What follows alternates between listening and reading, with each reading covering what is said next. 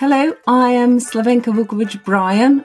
This is Two Worlds, One Me podcast where every episode I talk to guests from all over the world who have moved away from the country of their birth to settle and live in another country. After 30 years, I found that I had lost the ability to understand the regional accent. We talk about the two worlds in their lives. I hope you enjoy listening.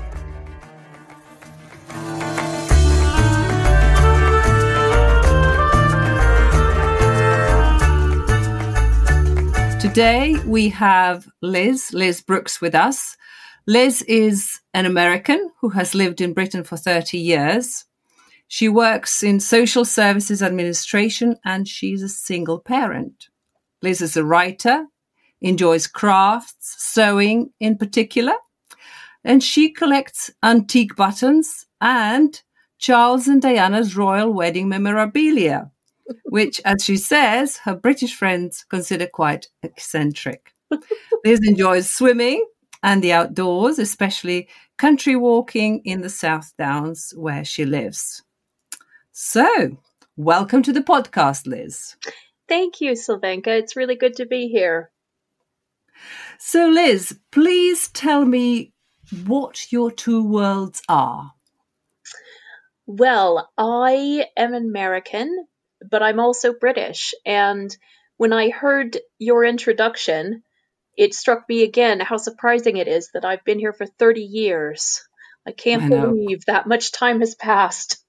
Amazing. Yeah. Time does fly, doesn't it? Yeah. So when you say you are American, um, America is obviously a very big place. So could you tell us a bit more about where you originally come from, what part of America and how you have settled here in, in Britain? Sure. I'm from Illinois, which is in the mm-hmm. American Midwest. So I'm from the middle, and people often refer to it as flyover country. I come from a I come from a very rural part of the Midwest where there is are hundreds of miles of cornfields and farmland and I grew up in a tiny village in the middle of all that, just north of St. Louis, Missouri.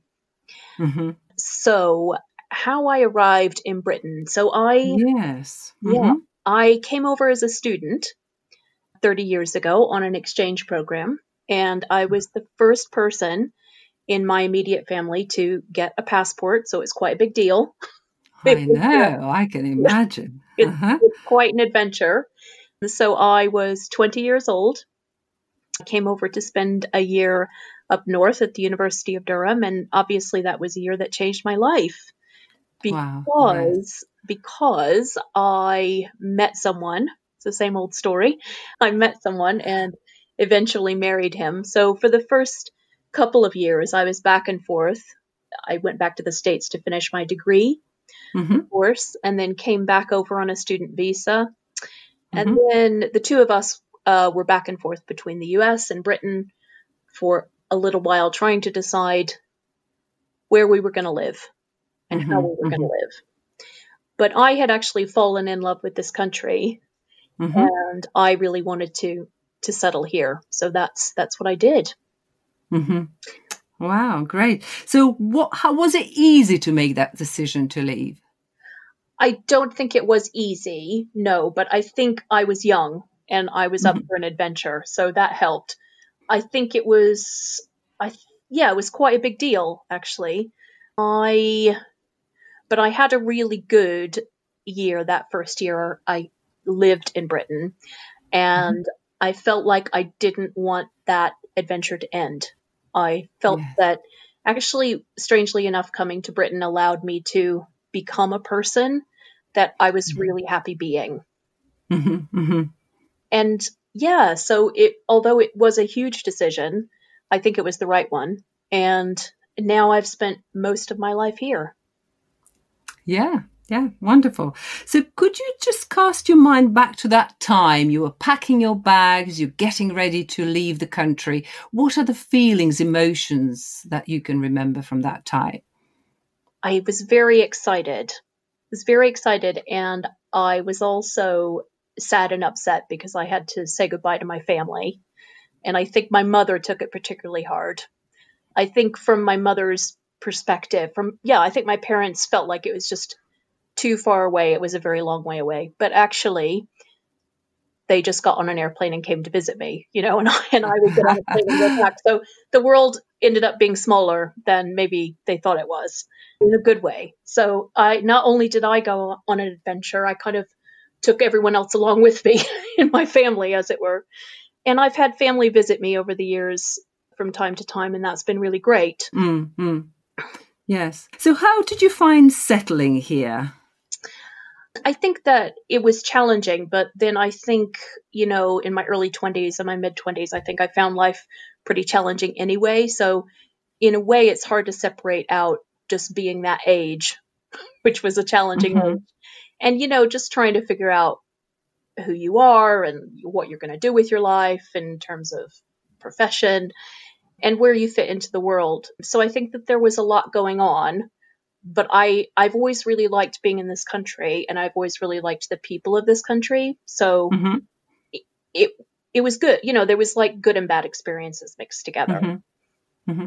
Was it easy to make friends when you were settling? Um, I I have actually always found it quite easy to make friends in this country, and and I I don't know for sure what that's about. I think. I think it's that weird uh, love hate relationship sometimes that that mm-hmm. Europeans mm-hmm. can have with Americans. I think I think I you know, I'm a friendly person. I like meeting new people. Mm-hmm. And I think people automatically find it interesting when I open my mouth and and my accent comes out. so in, in a way it's like, you know, that first conversation is always like about that, you know. Yeah, and also just, you know, just the people of this country are great. It it kind of just suits me. The culture mm-hmm. does mm-hmm. and the people and yeah, it's I I certainly don't find it any more difficult to meet people mm-hmm. and make new friends in mm-hmm. Britain than I would anywhere else than I would in America. Mm-hmm, mm-hmm. So let's talk about the language. So obviously uh, there are sort of differences with, between British and American English. Did you find that awkward at times? Yeah, there's been a few funny mistakes, I guess, along the way. I mean, I think well, you I think you already know, Slavenka, I'm not very good with foreign languages, so I could certainly never live anywhere where people didn't speak English. But I mean, there's huge cultural differences, of course, between America and and Britain. I think. What would you say are the main differences culturally? Well, I think probably the thing I struggled with the most is the sense of humor to mm-hmm. start with, because the British sense of humor is very different than the American sense of humor. And I think it took me a while to cotton on to the fact that people were not just constantly being really rude to me, mm-hmm. that actually that's the way Britons are with each other. so yeah, that took that took a good few years to get used to that. Uh-huh. And, and there's also the strange thing about swearing because there's a lot of swearing that people just do in this country. And in America, well, the part of America I'm from, I don't want to generalize, but in the Midwest, mm-hmm. people don't really swear. Mm-hmm. It's certainly not in the workplace or, you know, when they're out and about with anyone other than their really close friends, because Americans think you're swearing at them. like right. swear. so, like, so I had a few, you know, I would often be just like really taken aback when people mm. were using foul language. And then it took me a while to realize, oh, yeah, that's just what people yeah. do. Thank you too much in this country. It's ridiculous. That's so funny. The last time I went to the States, I was doing that thing where I'm like, thank you, thank you, thank you to everyone, you know, and they were, people were staring at me like, what's wrong with you? yeah, yeah. So, what would you say is important to do to be accepted and to integrate into the new country? Gosh, I think wow, that's a really big question. I I guess I I I'm really interested in what's going around what's going on around me kind of locally in terms of mm-hmm. the art scene and culture and so forth. So I like to keep up with current events and find out, you know, what's going on in my town in terms of arts and events. And it, it's really that that makes it easier to relate to people Mm-hmm. It's whenever conversations go back into back in time into history or kind of people will they'll reminisce about their childhoods and of course mine's very different so it's that that's when things can get a little challenging because of course i don't remember anything in the, i can't remember anything in this country prior to 1990 because i wasn't here so mm-hmm. really focusing on what's going on in the here and now can be really helpful mm-hmm, mm-hmm. So do you go to america often i usually get back every two years Mm-hmm. And certainly since my son's been born, my son's 11 now, I've made an effort to take him back with me for visits once every two years. And then in the years in between, my dad and stepmother will come visit us. Mm-hmm. And my brother usually gets over here about once every two years as well. But mm-hmm. of course, with, with the pandemic, I'm, I'm, afraid that's that's put everything on hold for the moment. Mm, so mm, my son's mm. very cross that I won't put him on an airplane and take him to America. He's mm, not very mm. happy with me, but mm. I have had to explain that the pandemic means air travel's not a good idea right now. Absolutely, yes, quite difficult times. But do you feel it is your duty that your son learns more about your culture and the country you come from? Yes, I think so. It's interesting that I never really felt any pressure to visit and go back as often before I had him. But since mm-hmm. he's been born, it's become much more important to see my family more often, make sure they get to know my son, make sure that he gets to spend time, just ordinary time playing with his cousins and visiting his aunts and uncles. I really want him to know all of them as mm-hmm. his family so it, yeah, there's there's definitely been like more incentive and more of a pressure to travel mm-hmm, back to the mm-hmm. states more often since he's been mm-hmm. born. So when you go to America now, does it feel like you're going home? It doesn't. It feels like I'm mm-hmm. going back in time. That's very interesting. Um, uh-huh. So I had a really strange experience the last time I was back, which was three years ago now because the pandemic has interrupted any travel plans for this year. So 3 mm-hmm. years ago, I was back in the states and and I was back in central Illinois. So actually back in that very particular region and that locale. And of course, there's a regional accent. And mm-hmm. after 30 years, I found that I had lost the ability to understand the regional accent. so I spent the entire trip. I mean, I can understand what my immediate family are saying, obviously, and my old mm-hmm. friends. But mm-hmm. when we were out and about, I just couldn't understand what anyone was saying around me when we were out in shops or restaurants. And I spent the whole time thinking, why aren't these people enunciating their words? Like, why are they mumbling and slurring? that was very weird. That was mm. very weird. but do you feel a need to adjust that accent when you're there? I think when I go back, I probably do get some of mm-hmm. my accent back.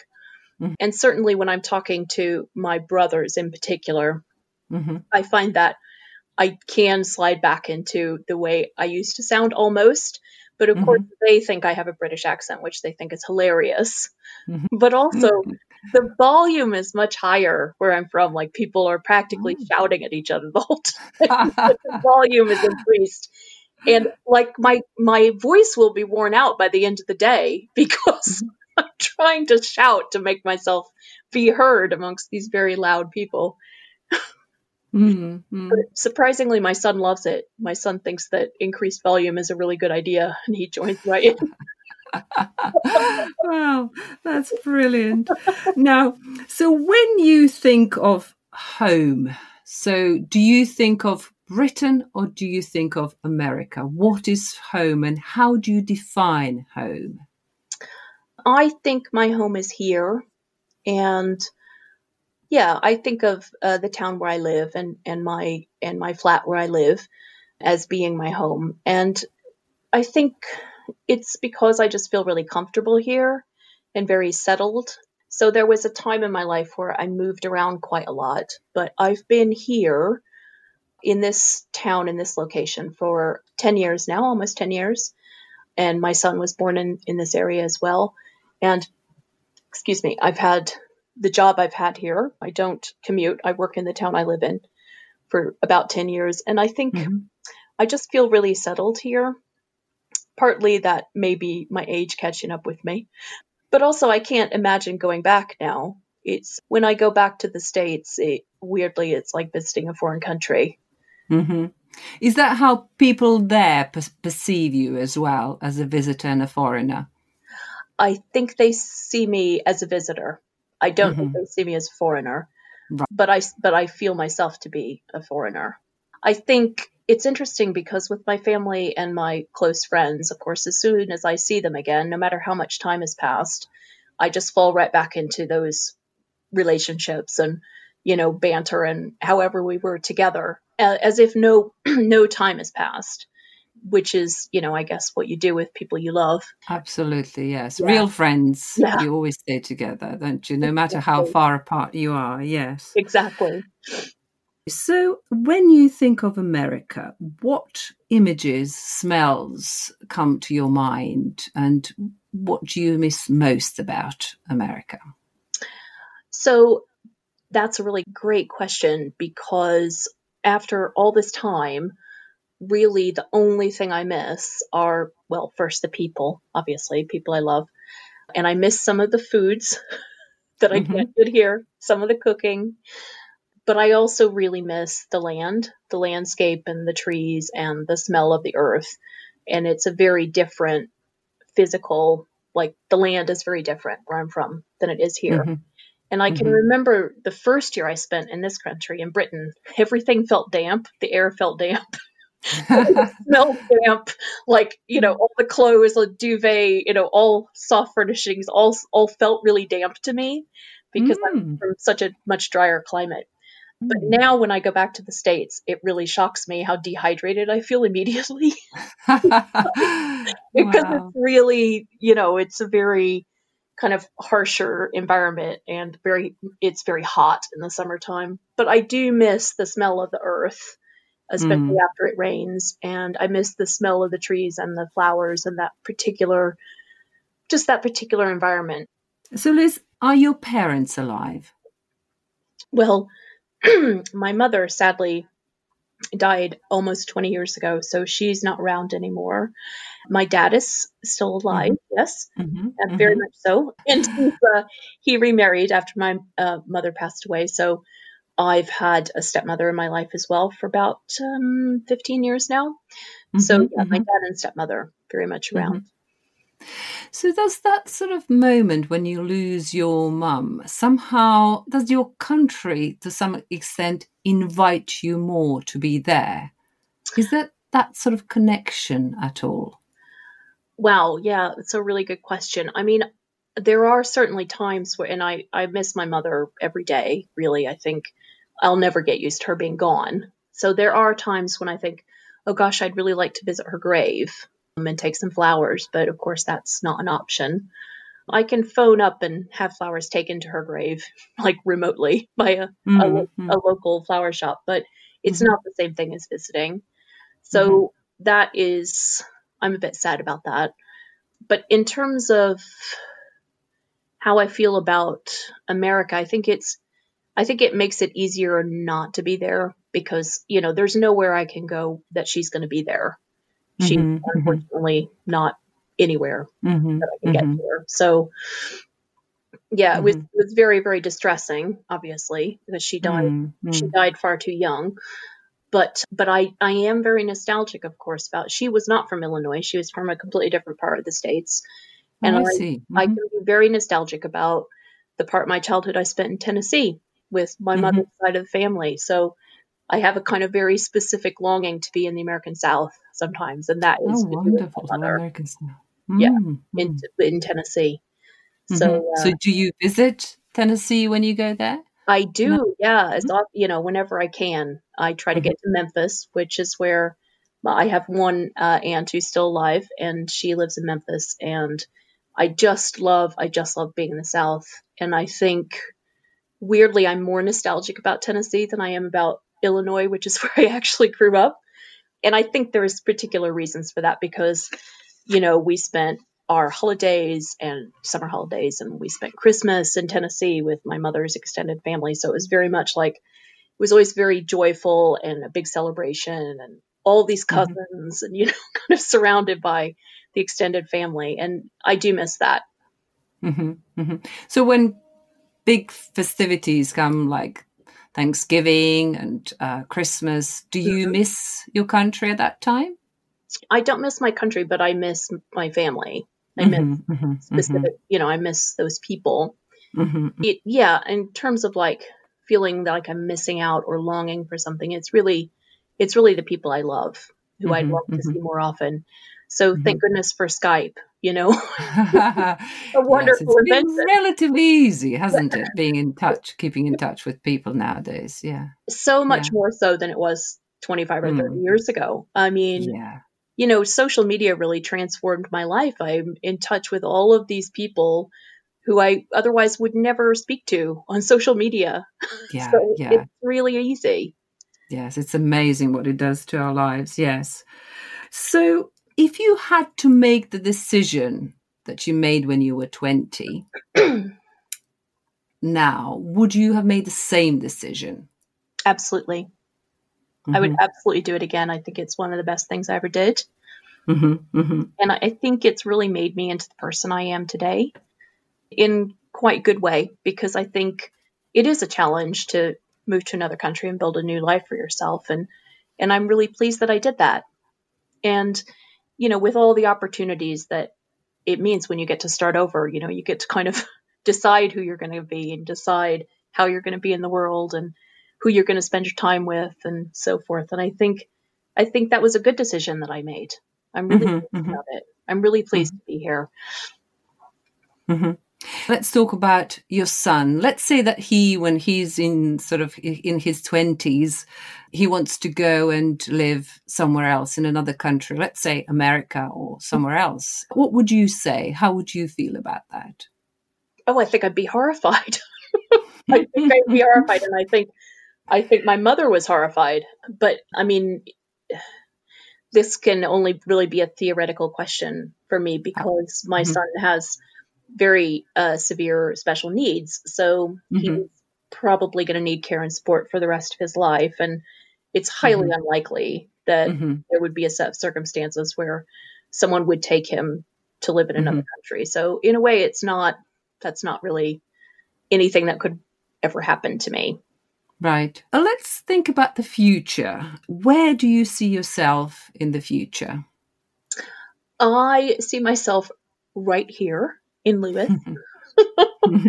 yeah, I think it. I've moved around a lot, as I say, I, and I moved around a lot in the UK. But I, I just feel like I found the right place for myself. I can see myself staying here in this town in this area, really for the rest of my life, which feels nice. It's a good place to be. In terms of my career, who knows? I mean, mm-hmm. I've been in my job for 10 years and pretty amazing now. I don't know. so settled. Yeah. The longest period of it's the longest period of time I've ever done the same job. Because I think a lot of people, you know, like a lot of people in my generation, we, you know, I moved around a lot. I moved jobs quite a lot.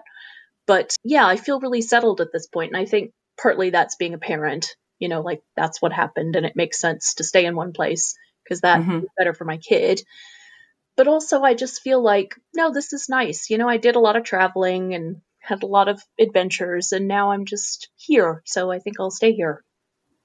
Yeah, that's great. That's great. So when you think of the lessons that you can pass on to um, young generations, what would you advise people who want to move and settle in another country? I think if it's what you really want to do, you should do it. And I know it's absolutely possible because I did it and I did it without a lot of money as well. so that's interesting. I mm-hmm. to have that experience of just making something happen. You know, and that's part of the adventure of being young, isn't it? It's just like, no, I'm going to go and do this thing and then and then the experience of having done it just filled me with much more confidence about my ability, my ability to be in the world and yeah, I think I think people should push the boundaries a little bit. I think people should go on adventures if that's what they're drawn to do. Mm-hmm. mm-hmm. Okay.